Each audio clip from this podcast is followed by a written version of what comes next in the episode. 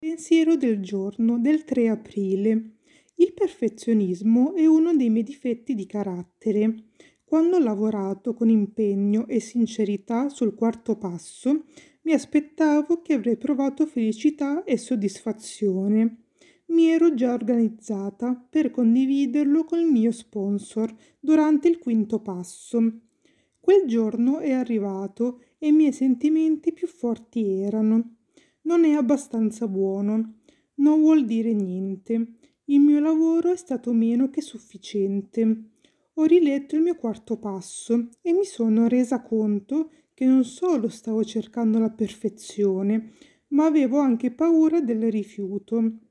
Solo con la fiducia del mio potere superiore e la consapevolezza di aver sinceramente cercato di fare un buon lavoro, sono riuscita a superare la paura e condividere il mio quarto passo. Meditazione del giorno.